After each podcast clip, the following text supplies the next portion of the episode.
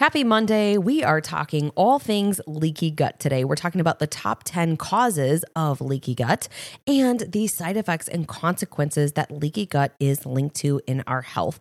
And so, what we know is that the gut is very nuanced, it's very intricate and very complex. We try to break this down for you to give you a bit of an understanding of exactly what leaky gut is, what are the things in our lifestyle that impact uh, our gut microbiome and cause leaky gut, as well as some of these symptoms or side effects of leaky gut. So, if you guys have any questions, as always, feel free to reach out to us on Instagram or you can send us an email info at fitmomlife.com.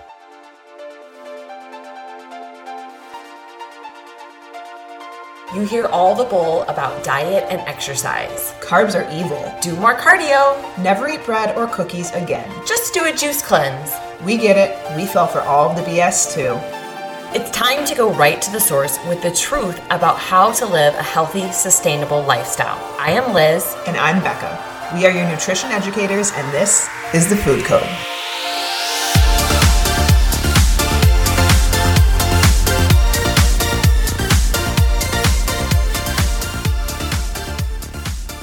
Happy Monday, everyone. You know, we always say happy Wednesday, happy Monday. I mean, I'm happy on I'm usually happy. I'm usually a happy person. I like to believe that I am. Yeah, but I mean, I, we love what we do. So Yeah. Mondays don't bother me, No, me either. except for when I have to go to the doctor and sit in the waiting room for an 8 a.m. appointment for 45 minutes. And then that turns into two hours of my day for five minutes. This is why I make appointments at 8 o'clock in the morning Mhm. because I want to be the first person Yes. in without a wait. Apparently, there's people at like 755, 756, 757. Like, what is going on? There was like four or five people in front of us, and we were there on time. Especially So- children with children. Like as an adult, I can handle sitting in a waiting room for an hour. I have stuff I can do. I can read, whatever. Yeah, I, I mean, I have other things I'd like to be doing, but Yeah. like, but when there's children involved, you gotta understand. Like, they do not have patience No. at all. It is very difficult to keep children in a seated position for long periods of time. like he's trying to get into all of the drawers what's in here what's in here you know what's this mommy what's this um yeah so anyways but yeah generally i mean i love mondays i love wednesdays wednesdays Mhm. always come way too fast um like the weeks just fly by I know. We're recording this on Tuesday. It felt like it did not feel like Tuesday today. Maybe it's because Nick has been gone for two nights, and so it feels like it's been a whole week. well and carson was sick And Carson, poor Carson was sick. You feel so bad for him. Like he really was not doing well. He was he was not himself. He's normally like nonstop energy, and he basically laid on the couch all day Saturday and most of the day Sunday. And he wanted to get up and play. And he he's so cute because he's like, I would take his temperature, and he's like, "Am I feeling better?" and I was like, I don't know, bud. Are you? Are you feeling? I mean, your temperature is getting better, but are you? And, and then I was putting Taylor to bed, and I came downstairs. He goes, I'm doing better. I took my temperature five times, and it told me that I was doing better. marcus is always like i have a temperature i'm like no you don't you don't have a temperature because like when he is sick and you know i always think he's hot my husband's like your temperature gauge is not great but he'll be like i, I have a temp- i have a headache he's been starting to tell us lately Mm. which i'm like what how do you know what a headache is but he's just fun kids are smart man they are. They're so smart. They are so smart. Taylor's even like, she knows what she's doing. yeah She knows oh, very for sure clearly they know what how, she knows doing. how to push your buttons Oh my gosh. This girl, my daughter is a psychopath, guys. Like, I love her to death, but good God. She is so stubborn. She is so opportunistic. And she just, she does what she needs to do to get what she wants. yeah She will. And she's into, you know what's the tough phase right now? She's into wanting to go down and up the stairs chronically. But she Mm. can't go down and up the I mean, she can go up the stairs pretty safely, but like she cannot go down the stairs. And so she just wants to go with my hand up and down the stairs, up and down the stairs. And then she gets really pissed when I stop and she throws herself on the ground. She puts her face on the ground and she hits the ground. And if I try to give her something, she throws it at me Mhm. and like crumbles things. well and you guys have a unique situation with your Mhm. stairs in the house too so Yep. Um, yeah. I don't know, man. I'm telling you, the more that Marcus is getting older, I'm kind of like, maybe we're good with one. I'm not sure if I want to come back to this phase. but she's the best thing in the world, you know. Of she course. loves, she, Of she course. uh, she's in a big mama phase right now, where she just she pushes my husband away. She doesn't even want to go to him, I remember when Carson used to do that, and you would get your I would get very you know, upset. be like, yeah, but so I can sympathize. All Okay, right, guys. So let's dive in. So we are talking about leaky gut today. Um, we know that, guys, there are so many buzzwords and fad gut trends I think that are out there now. Probiotics are the best thing ever. Prebiotics, right? Take these foods, fermented tea, fermented blah blah blah. Um, we're going to talk today because the gut is very complex. Uh, we're going to talk about top ten things um, that drive leaky gut and the consequences of leaky gut. And we are also going to talk about the nuances of gut health because it's very complex. If you're not sick of, you know, us yet, we're going to keep driving this home that this is not a recommendation for you. This is uh, very bio individual, but these are general lifestyle things that can contribute to reducing the quality of the state of the gut. Yeah, we want to take complex scenarios and things and hopefully make them understandable. Like that is a big thing of what Liz and I try to do. So hopefully that's what we're doing on the podcast. So if you want to kind of break gut health into kind of two big things that dominate it, it comes down to your intestinal barrier or basically the lining of your gut and the gut microbiota. Okay, kind of like the makeup of the bacteria within the gut. So the balance, the good bacteria, the bad bacteria, the hopefully, you know, hopefully not, but like par- parasites, pathogens, fungus, yeast. You want some amounts of these things. It's important to have like small amounts of yeast. It's important to have small amounts of dysbiotic or harm, you know, bad bacteria.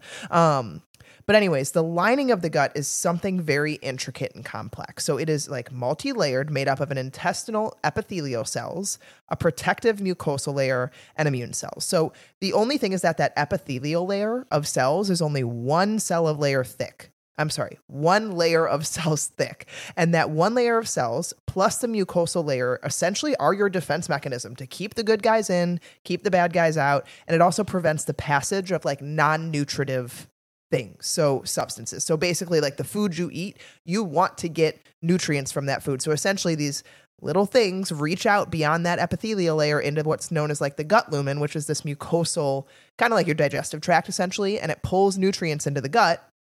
And then it keeps things out like chemicals, toxins, or it should. You know, you don't want things like pathogens, bad bacteria, stuff like that getting in. And that single layer of cells protects us along with the mucosal layer.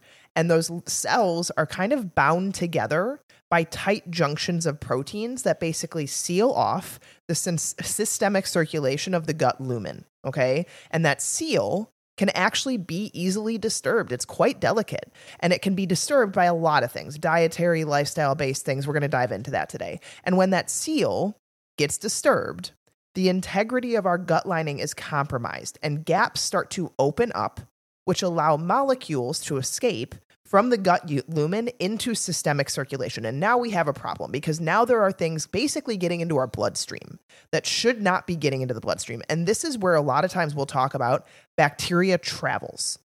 It does not just stay in the gut as it should. And this is where a lot of times we'll see people have chronic yeast infections, bacterial vaginosis, UTIs, endometriosis, brain fog, all of these things on other parts of the body. And people don't think that their gut is the problem.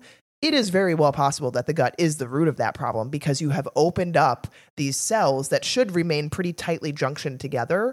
And now bacteria, bad guys, are getting into systemic circulation and traveling throughout the body and basically creating inflammation and kind of wreaking havoc. Yeah. And, you know, this again is what we have said many times on this podcast, but uh, Hippocrates said it himself all diseases begin in the gut. So when you're having, you know, inflammatory issues, uh, dysfunction, let's say autoimmune conditions too, Hashimoto's, Crohn's disease, things like that, you always want to look at what is the root cause of the inflammation. Is it certain food triggers that, um, you know, I'm consuming? Is it, you know, mold? Is it heavy metals? Is it medications? Am I deficient in things? So again, we're always looking at what's the root cause and asking the question, why? Where does this stem from? Because inflammation is one thing. We want to have good, um, you know, the ability to inflame and deflame. We need to have that, uh, you know, acute inflammation. But when we become chronically inflamed, this is where we see a lot of, you know, um, things wreak havoc uh, on our health and, you know, just our ability to be productive and think clearly and whatnot. So, that's one piece of the puzzle. Then we have our gut microbiota. Okay. And so this is really, really incredible. This is so fascinating. I will say, I love learning about all of the different, I always say, like, uh, if you think about the gut microbiota or the um, gut microbiome, you have good and you have bad guys, right? Uh, you have uh, good opportunistic, or sorry, you have good bacteria in the gut. I think of these as flowers. And then you have opportunistic bacteria uh, there. And I think of those as weeds. So you don't want to, you're always going to have weeds in your garden, but you don't want to have an overgrowth growth of weeds, right? You want to have a, a flower garden full of pretty beautiful flowers and keep those weeds at bay. You need both, though, right? Because those weeds also have a purpose. And so, what we are as humans is basically walking, breathing bacteria. Um, comparatively to our genetics, we are 150 times more bacteria than we are ourselves kind of crazy. Um, and our microbiome is what protects us in hundreds of ways as long as that garden is healthy and it's balanced and it's beautiful. So you could also think of your gut microbiome kind of like an army. Um, and there are different layers and troops uh, in the army as well. So just think about, you know, here in the US, right? Our armed forces, we have multiple uh, departments of defense. We also have uh, special ops, right? The same thing is happening in your gut uh, because when things are not functioning optimally, or there is something coming in, such as a bacteria or a pathogen or a parasite that the body needs to defend itself from, there will be special troops that the army will call in uh, kind of as backup. And so that's one of the beautiful things about the GI map test is we can see not only what the departments of defense are doing, but also when we need to call in the special troops. Um, so it's just really cool because this is crucial to our health, our long term health and longevity, as well as how we feel each and every day. And again, it's going to protect us if it is a, a good place from bacterial overgrowth. It's going to con- protect us from detrimental toxins. It's going to help us detoxify things. It's going to protect us from pathogens, right? There's all kinds of things here H. pylori, candida, um, you know, various parasites. But we want to make sure that we keep this good and balanced and that we have enough stomach acid as well uh, for our gut to be able to defend itself properly. And so, what we will say here is you do not have to be symptomatic in order to have imbalances in the gut or to have leaky gut. Everybody has leaky gut to, to some extent, um, especially in the world that we live in today. So, just because you're not constipated or bloated or gassy or your gas doesn't smell or you're not experiencing heartburn or acid reflux or you know diarrhea or soft stools, that does not mean that everything is pretty in the garden. And I'll be the first person to say this. I just got uh, my GI map uh, back and I'm not having any digestive symptoms. I don't feel bloated. My stools are regular, nice and formed maybe one day of the month around my cycle do I kind of have, you know, estrogen messing with me a little bit digestively. But for the most part, I feel pretty darn good with my digestive system. And yet on my GI map, I popped up with H. pylori, candida, and a parasite and then you know opportunistic bacteria that was overgrown and a little bit um, imbalances even with the the good bacteria and so now it's a, a phase of healing to kill off some of these things and to rebalance. And so, again, I just want to share that with you as listeners. Just because you are not dealing with digestive distress or you know symptoms that are persistent or chronic does not mean that things are beautiful in your garden. Yep. So, what can disrupt the gut? What drives it? What drives this leaky gut? A lot of things, guys. We're going to give you the list of top 10 that we kind of see, have seen research on, have come up with, so that you can understand what are like the big heavy hitters that we need to be looking out for. So, number one, gluten. And again, this is not for everyone. This is not every single person needs to completely remove gluten from their diet, cross contaminated foods, corn, oats, all of those things. Here's the thing though gluten proteins are kind of the primary storage proteins, obviously, for wheat, barley, rye, and individuals, especially who are diagnosed celiac or, you know, non celiac gluten intolerant, it causes major inflammatory responses. And those people know that, you know, like it disrupts the healthy tissue structure of our gut lining, causes GI stress. It can either drive others, it can even drive other symptoms like rashes and asthma. And some people can consume small amounts of gluten and be fine. So we test for gluten sensitivity with um, the GI map. There's an anti gliadin marker. Um, and so you can also obviously test yourself and do a gluten elimination and see if you feel better. And if you try to reintroduce it, if you feel worse, um, you can also do a Cyrex test. Those are great. There are wheat zoomers. Um, those are another great test that kind of individually checks all the different types of wheat because there are multiple different types of wheat. Um, but in general, gluten shouldn't be something you just like eat liberously. Is that a word? Liberously? I feel It is now. it is now. Um, it you shouldn't just be eating it a lot. Um, gluten triggers the gut inflammation by binding to certain recept- receptors and promoting the release of something called zonulin. I talked earlier about those tight junctions of the cell walls that are important. So zonulin is a protein that basically drives the breakdown of those tight junctions between your gut lining epithelial cells. Those junctions should stay mostly closed, other than to obviously, like I mentioned, occasionally open to let nutrients in.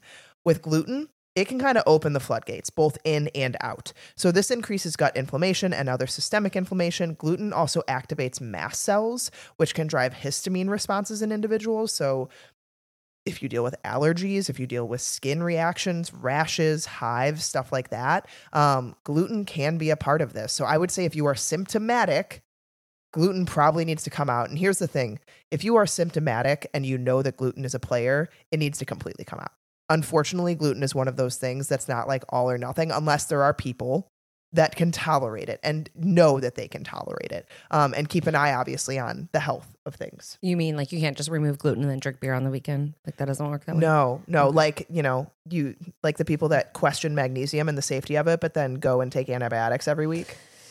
Yeah. Uh, Sorry, guys. that was, I was triggered. no, I mean, we do see a lot of people feel so much better Mm-hmm. um, when they are not uh, consuming gluten. And I will say, I've said this a few times on the podcast before. Uh, I don't have the GI symptoms or allergies or skin issues the way that I used to. If I have gluten now, I experience joint pain. My back specifically hurts. It is wild. It doesn't have to be a lot of gluten, but you know, uh, let's say I had a couple small squares of pizza or something like that. Oh my God, we were at the uh, Monster Truck Show on Sunday, and you guys, all they had was basically all fried foods. Um, pizza, big ass pretzels. Uh, water was like six dollars. So we snuck across the street to Target, got a diet Dr Pepper, and I was like, I'm just gonna wait it out until we get home and eat when I get home because I love soft pretzels. yeah, I do too. But I'm also like, I either am gonna go home with a horrible stomach ache from this pretzel, and or plus I'm doing the like gut healing protocol right now, so yeah. like I don't want to bring all this stuff in. But um, you guys, it can be other things too. That was my point there. It could be joint pain, it could be back pain. All right, number two is industrial seed oils. We've talked about this at nauseum, I think, on this podcast. But highly processed, refined oils such as soybean oil, corn bean oil, rapeseed oil, canola oil, cottonseed oil, safflower seed oil. All of these represent basically an evolutionary mismatch between our omega six and our omega three ratios. Our body should be about a one to one or at least a five to one, six to three omega six to three ratio. But what we see now is I've seen it as high in some research showing like 20 to one or 40 to one. I think I read um, not too long ago. And so, what does this mean? When we have high levels of omega 6 pro inflammatory, we need some of it, but we don't have a imbalance here that we have so much omega 6 driving so much inflammation and not enough to fight that inflammation. We don't feel great. Um, we this is honestly a root cause to a lot of uh, disease because it also creates oxidized inflammatory byproducts. So when we consume these, they induce inflammation. Where in the gut, um, and then again, this can just create an opportunity, um, you know, for intestinal pathogens. And so, the best thing that you can do for your own health and the health of your family and your kids is to get rid of all of these hydrogenated processed uh, oils, your butter substitutes, the margarine. Guys, I remember growing up with that. Can't believe it's not butter spray. When I did Weight Watchers, we are going with anything that says zero next to the calories. I don't care what the label says. We are managing calories this way. Um, and so replace all of that. And this sounds so scary to people because they're like, wait, what? You're telling me to eat butter, lard, ghee, all of these things, coconut oil, coconut cream that have uh, like a lot of calories and fats? And the answer is yes, because these are good, healthy fats. And also bring in things like salmon or fatty fish sources that you really like. I love, um, Oh my gosh, it's on the tip of my tongue. Sea bass. Sea Mhm. bass is one of my absolute favorites. And just a fun fact for you some of these things also have good vitamins and minerals. So when we look at grass-fed butter or we look at, you know, tablespoon of lard, there's vitamin D, E, K. And so if you're somebody who's like, I want to feel amazing, start cooking with some of these things. Sure, you don't want to just start eating them like crazy, like some people do on keto, where I just eat mountainfuls of bacon and all the burgers, right? We, we want to be smart with this, but start to read labels. Turn it around. Hashtag turn it around, like we talked about on the episode with uh, the CEO of Malk.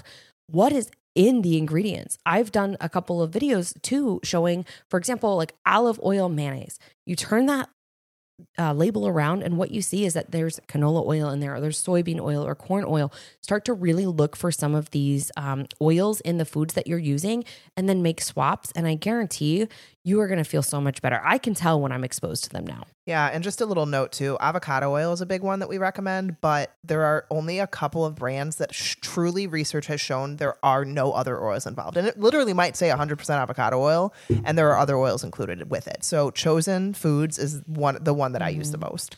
Um, I believe there's one other brand, I can't think of the name right now, but the, be careful with the types of avocado oil that you purchase because a lot of them get produced with other oils.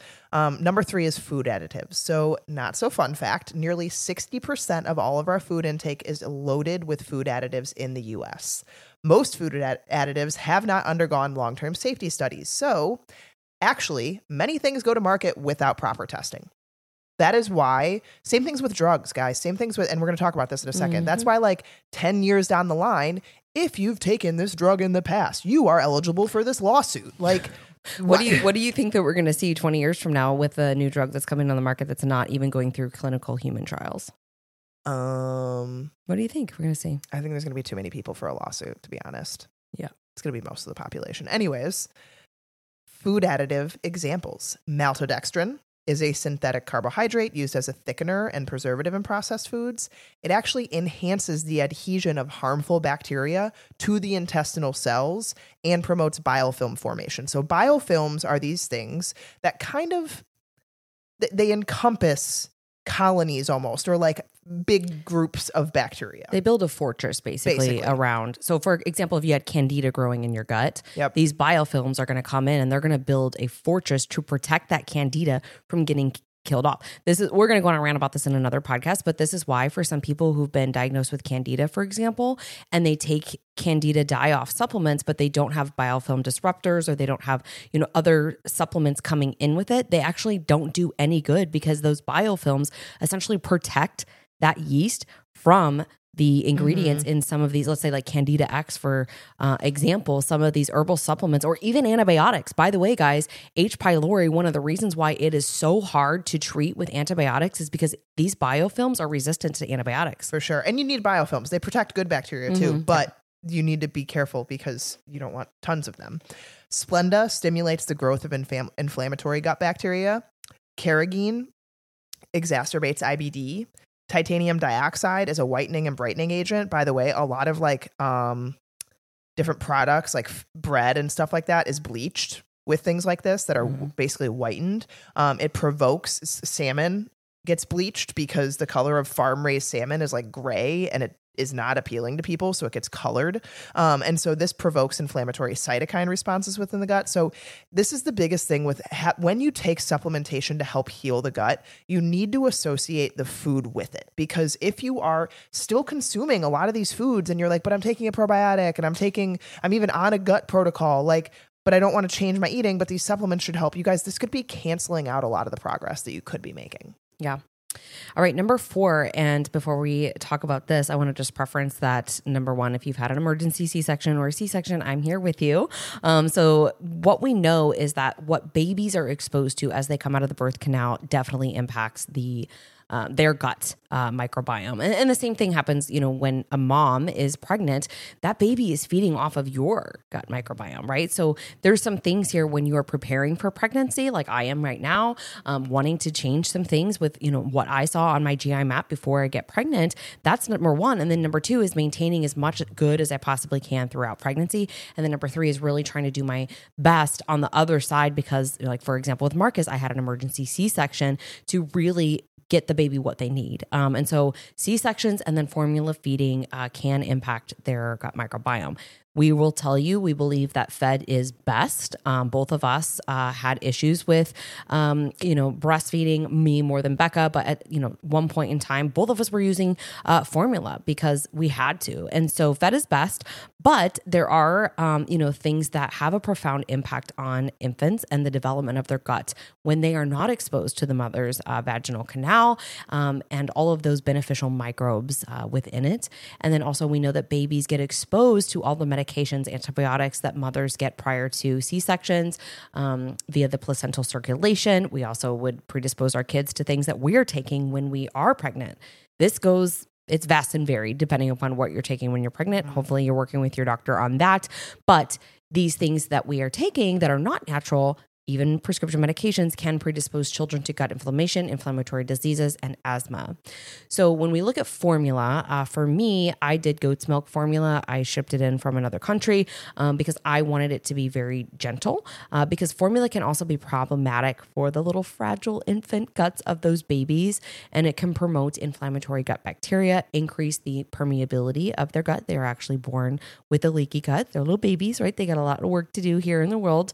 Um, but on the contrary, breastfeeding does increase the colonization of a gut's uh, of an infant's gut with anti-inflammatory lactobacillus and bifidobacteria. So if you're somebody who's been in this situation, what I tried to do when I wasn't perfect at it, I would do things a lot differently with the knowledge I have today compared to three years ago.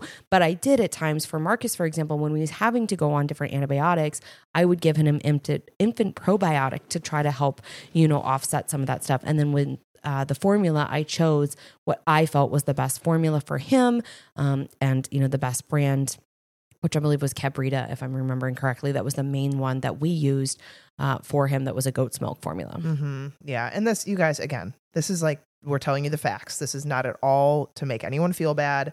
It is so hard in that period of life. Um, but that's just, that's what research shows. So, number five, gut infections. These are things that we test for, obviously, with clients via the GI map. Um, so, this can be things like bacterial overgrowths, viral infections, fungal infections, parasitic infections, pathogenic infections that can basically alter the composition of gut microbiota. And this creates a pro inflammatory intestinal environment. And it can, also, it can also cause a more challenging situation to resolve. So, Bad guys protect bad guys. If there is an overgrowth of bad bacteria going on, they are not going to, because our microbiome communicates to each other. Like they're constantly talking to each other. You guys, bacteria is so intelligent. It's been around for billions of years. It is fascinating. But if you have bad bacteria, they are not going to call on the immune system to come and get a parasite that they might see. So, I, this is an analogy that I heard that really put it really well for me to understand in a better way, too. So, imagine you have a neighborhood and like there's a house that you know maybe they like make drugs in the house. So they aren't the best maybe they're not doing great things. And they see some suspicious activity going on in their front lawn they're not going to call the cops because if the cops come, they might find that this bacteria is going on. They're making drugs in the house. And so that's what happens within the body. Bad protects bad. And so, like, same thing with heavy metals, same things with toxicity levels. These things basically protect you know, parasites and pathogens. And that's why a lot of times they don't show up symptomatically. They don't show up on testing because they know how to protect each other. And that's why when people go about DIYing their health with the gut or with detoxification, they can feel awful because you disrupt these things and you piss them off. And then they become very symptomatic. So just to know, when you have gut infections, bad protects bad. It can be really hard to get rid of them. And that's why you need to work with a practitioner. You need to work with someone that knows what they're doing. Um, and also things like food poisoning. So, like, a lot of times pathogens are very acute. So, E. coli, salmonella, stuff like that. This is these usually trigger though gut inflammation down the line, and it can also stimulate like IBS um, through production of inflammatory antibodies. Well, and you have to think so for somebody who's dealing with like E. coli or salmonella or another acute infection, sometimes they're having diarrhea and sometimes they're vomiting or Mm-hmm. doing both at the same time, right? Imagine what that does to your esophagus as well. And so after something like that, you also want to calm things down, right? And bring Mm-hmm. in some soothing and healing agents. Um, and by the way, I just have to share this story because you're talking about calling the cops on your, like your neighbors and stuff. so on Saturday, uh, we did a walk virtually for my mom in honor of her um, for the ALS walk. And there's a um oh gosh i'm totally blanking on the name Uh, it's like a little um, gazebo on the walking path. And Becca's very familiar with it because she walks this walking path with me frequently. And so my husband and I and Marcus are walking, and I'm like, "Ah, I think there's a man sleeping with bags in the gazebo. And so my husband like takes a picture. You know, he's like about to go get this guy like a bag, a loaf of bread or something. Meanwhile, I'm over here like Bolingbrook Police District calling the guy in. And so we get back to the house, and there's uh, like our neighbors are having some weird garden walk, doing weird things that they do.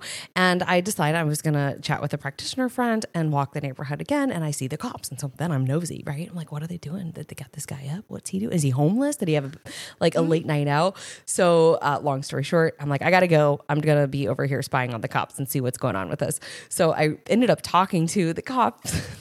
and he's like, yeah, so that guy had a really long night and uh, basically got lost on his way home, which I guess he lives like four or five blocks away in the next town over. And I'm like, it's 11 o'clock on a Saturday morning and it is hot AF out here. This guy must have really had a long night because he is just passed out in a gazebo in the middle of a wetland. um, so, anyways, I'm the person that calls the cops on. And I've done this actually twice and uh, the time that we've lived here because there was this car that was like playing really loud music and we could tell that we think it's coming from a specific street. So yeah, I called them and it's never happened again. So maybe they took care of that too. But anyways, um, we're moving on here. I just had to share this random stories, break up the science a little bit. So stress, and by the way, that causes me stress. Like when there's a guy passed out in the gazebo, one, is he dead? Two, like I have a three year old. Why is this happening? Right? It makes me stressed. totally. But the human gut is acutely sensitive to chronic stress. I'm not sure that I know anybody, even that really does a good job with counterbalancing stress, that isn't in some way, shape, or form chronically stressed, like the way that their body feels living in this world, right? Psychological stress um, increases our intestinal permeability and allows for something called lipopolysaccharide, LPS, um, to enter the blood circulation. So that LPS is an inflammatory bacterial byproduct. Okay. And that causes both local and systemic inflammation throughout uh, the body.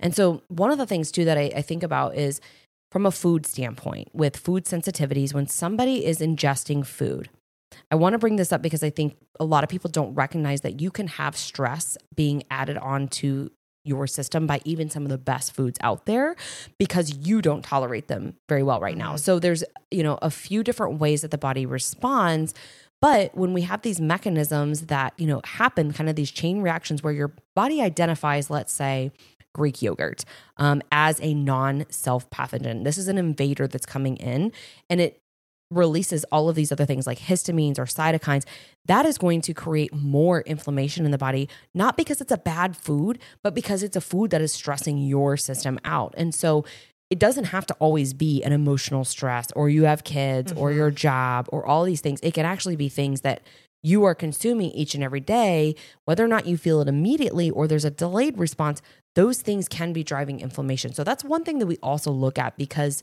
when we're looking at leaky gut, this stress, psychological, environmental, emotional, food, um, all of that depletes the protective mucus layer in the GI tract and increases again that bacterial adhesion and penetration into the intestinal epithelial cells, cells, um, and provokes that gut inflammation. So something just to think about. If you feel like you've done it all, have you evaluated stress and have you evaluated like what foods are maybe stressing your system? Yeah, absolutely. And speaking of stress, another stress that can drive gut issues is overtraining and sedentary lifestyle. So, moderate exercise is extremely beneficial for the gut. So, moderate exercise boosts beneficial gut bacteria, including anti inflammatory short chain fatty acid producing bacteria, thus inhibiting gut inflammation because you need something called butyrate is basically a major food source for your good microbiome. And so that is that short chain fatty acid. Your your body produces a bacteria that helps create that when you exercise. It boosts that beneficial bacteria.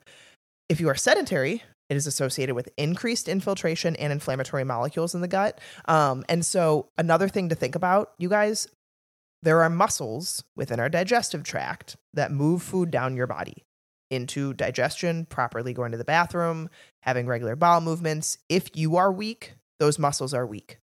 And so you do not have as proper of transit and ability to move food through the GI tract. You need to make sure that your body is strong and capable.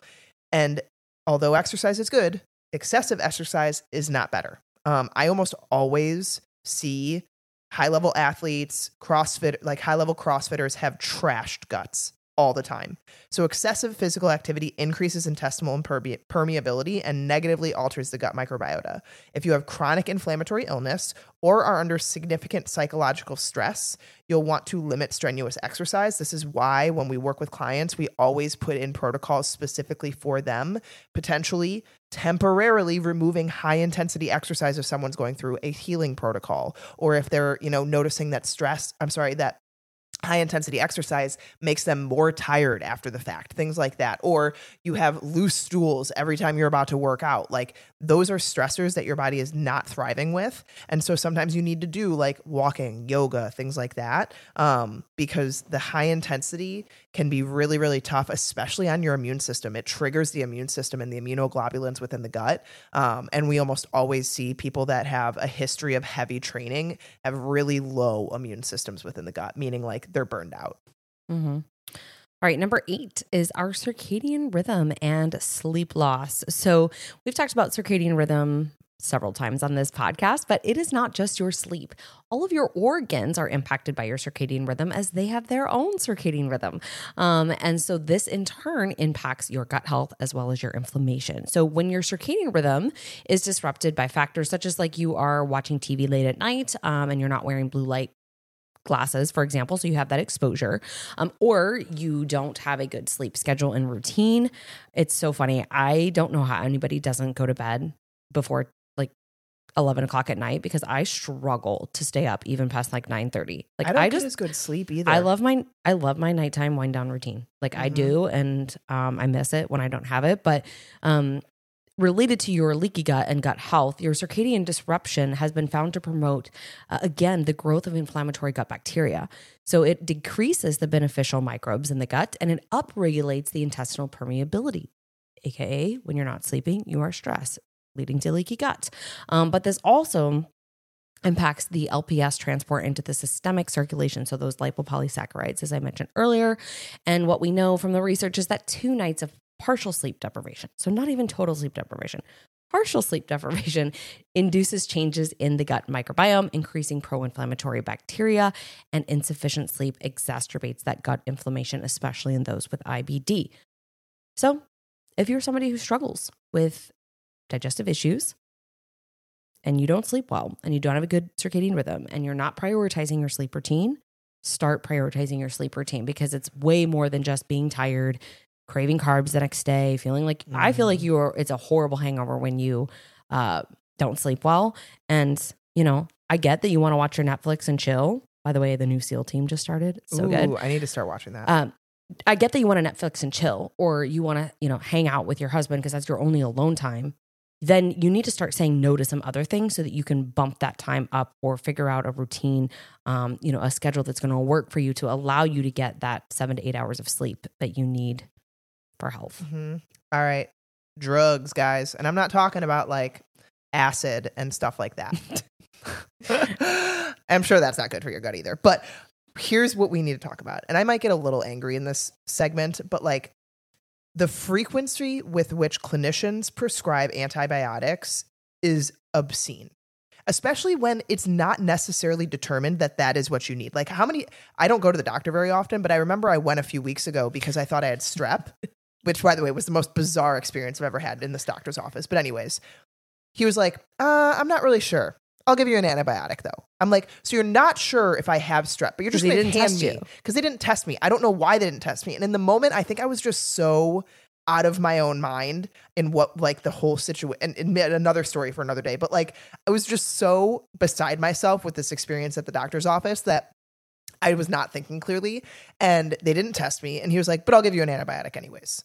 And it's like, you're just handing them out like candy. And unfortunately, prescribing an antibiotics is the norm in our society. And the effects on the gut health tend to be kind of minimized because abundant research indicates that antibiotics have a long term effect on the gut microbiota and induce gut inflammation. Antibiotics reduce the diversity and abundance of commensal gut bacteria, which allows for the overgrowth of inflammatory pathogens like C. diff, Clostridium difficile, and pa- pathobionts such as Escherichia and Candida.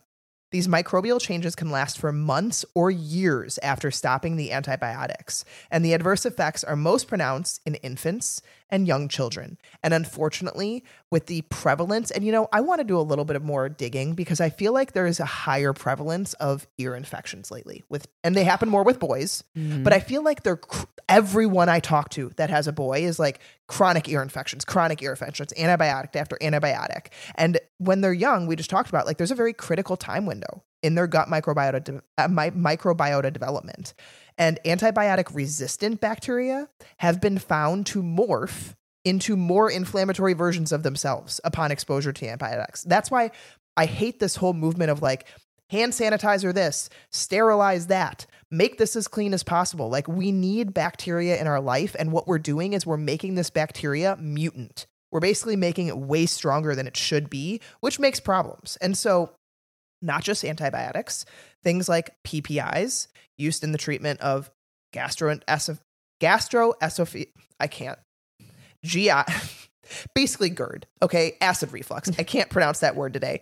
And they decrease stomach acid levels. We've done a whole series on this, guys. When the stomach produces sufficient acid, bacterial entry from the environment into the gut is limited.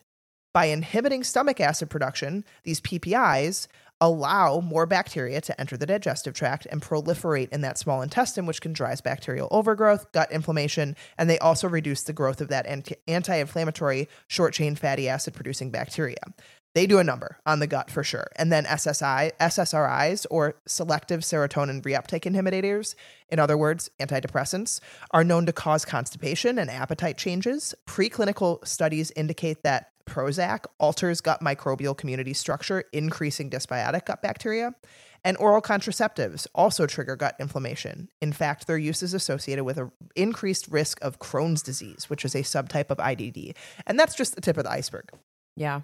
We did a whole podcast series on birth control as well, talking about nutritional deficiencies, how it impacts, um, you know, the gut microbiome. So you guys can go back and listen to that. Uh, one thing that I did want to say is, yeah, I've seen it a lot more too in terms of the boys. Lots of friends that I have, I think actually almost every friend, that's very few, it's a handful or less of friends with little, um, you know, boys have had a lot of ear infections and double ear infections. And so, listen, I was there. Uh, Marcus had tubes. I think it was the best thing that we ever did because that took care of it all.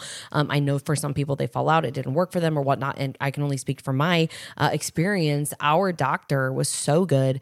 We had a long conversation um, after surgery about how antibiotics impact uh, the gut, and so he was able to give us. And again, this is more of a like a localized thing. Give us antibiotics to put into his ears. Nice. Thank God we've never um, we've only had to use that twice uh, in the last what has it been? I don't know, a year and a half, almost two years actually. In October it'll be next month it'll be two years, um, and so that was such a blessing in disguise for us. And so again, if you're a mom out there and you're like, yeah, but I mean, I have to put my kid on antibiotics because these things are no joke. hundred percent, I would do the same thing.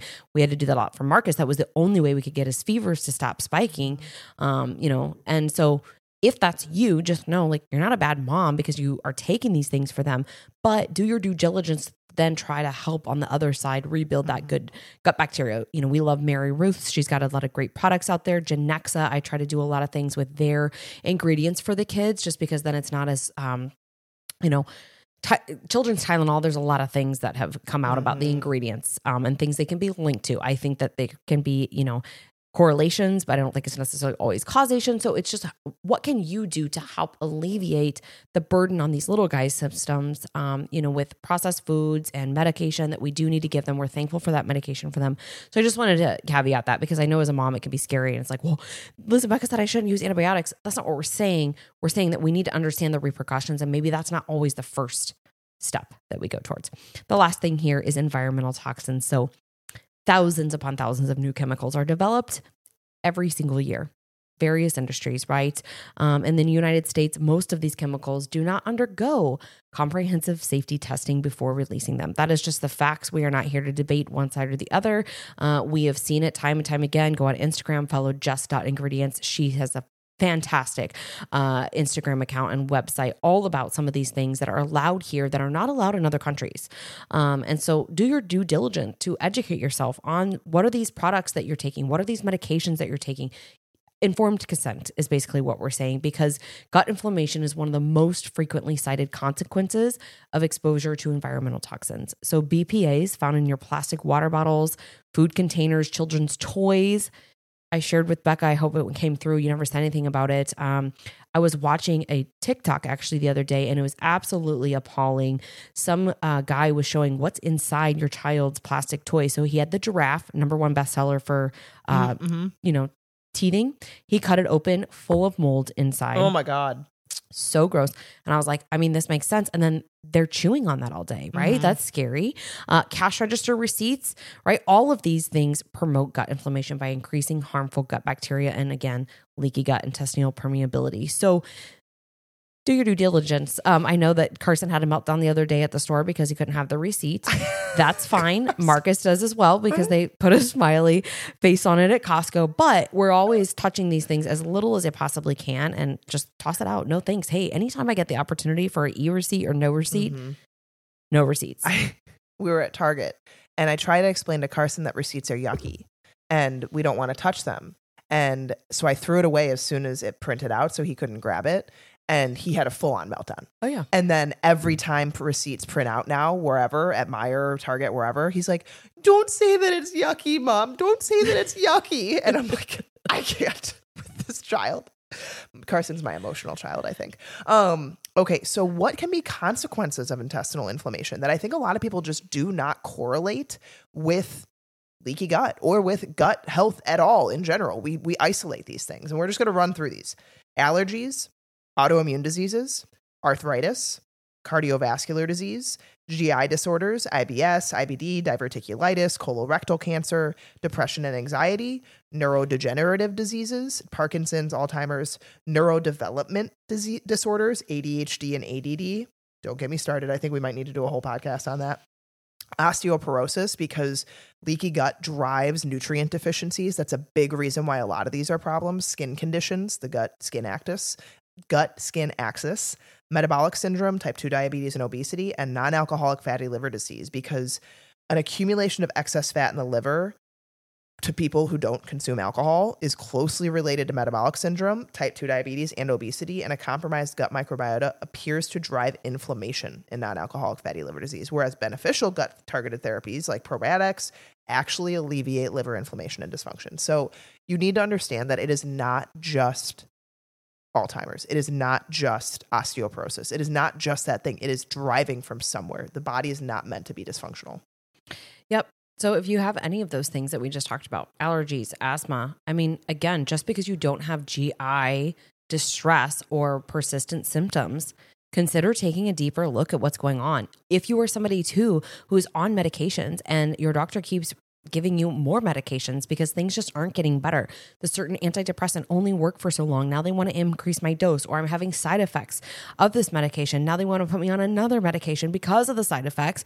Guys, take a deeper look at your health because while medication is absolutely supportive and absolutely beneficial in some situations for people, there's a lot that we can do naturally to help fix the dysfunction in the body and hopefully be more proactive rather than reactive so that you can thrive and feel good and be healthy every day. So if you guys liked this episode, please pay your dues, like it, share it, leave us a five star rating and review. Don't forget, we are rounding out um, this month here very shortly, and you have until the end of September to give us that five star rating and review and submit that entry for our September fall box, which has got some pumpkin things in it, uh, maybe some non toxic candles. I have no idea what all is going to be in there, but there's going to be some good things coming for our mystery box. Um, and so all you need to do to enter to win that is leave us a five star rating and review, share this podcast, tag us, tag some friends, send it to people who need to hear this, and we will love you a long, long time. Thank you for listening to The Food Code. If this episode resonated with you, please share, rate, and review as this helps us reach others around the world. With that, thank you for listening. We'll be back soon. Love you guys.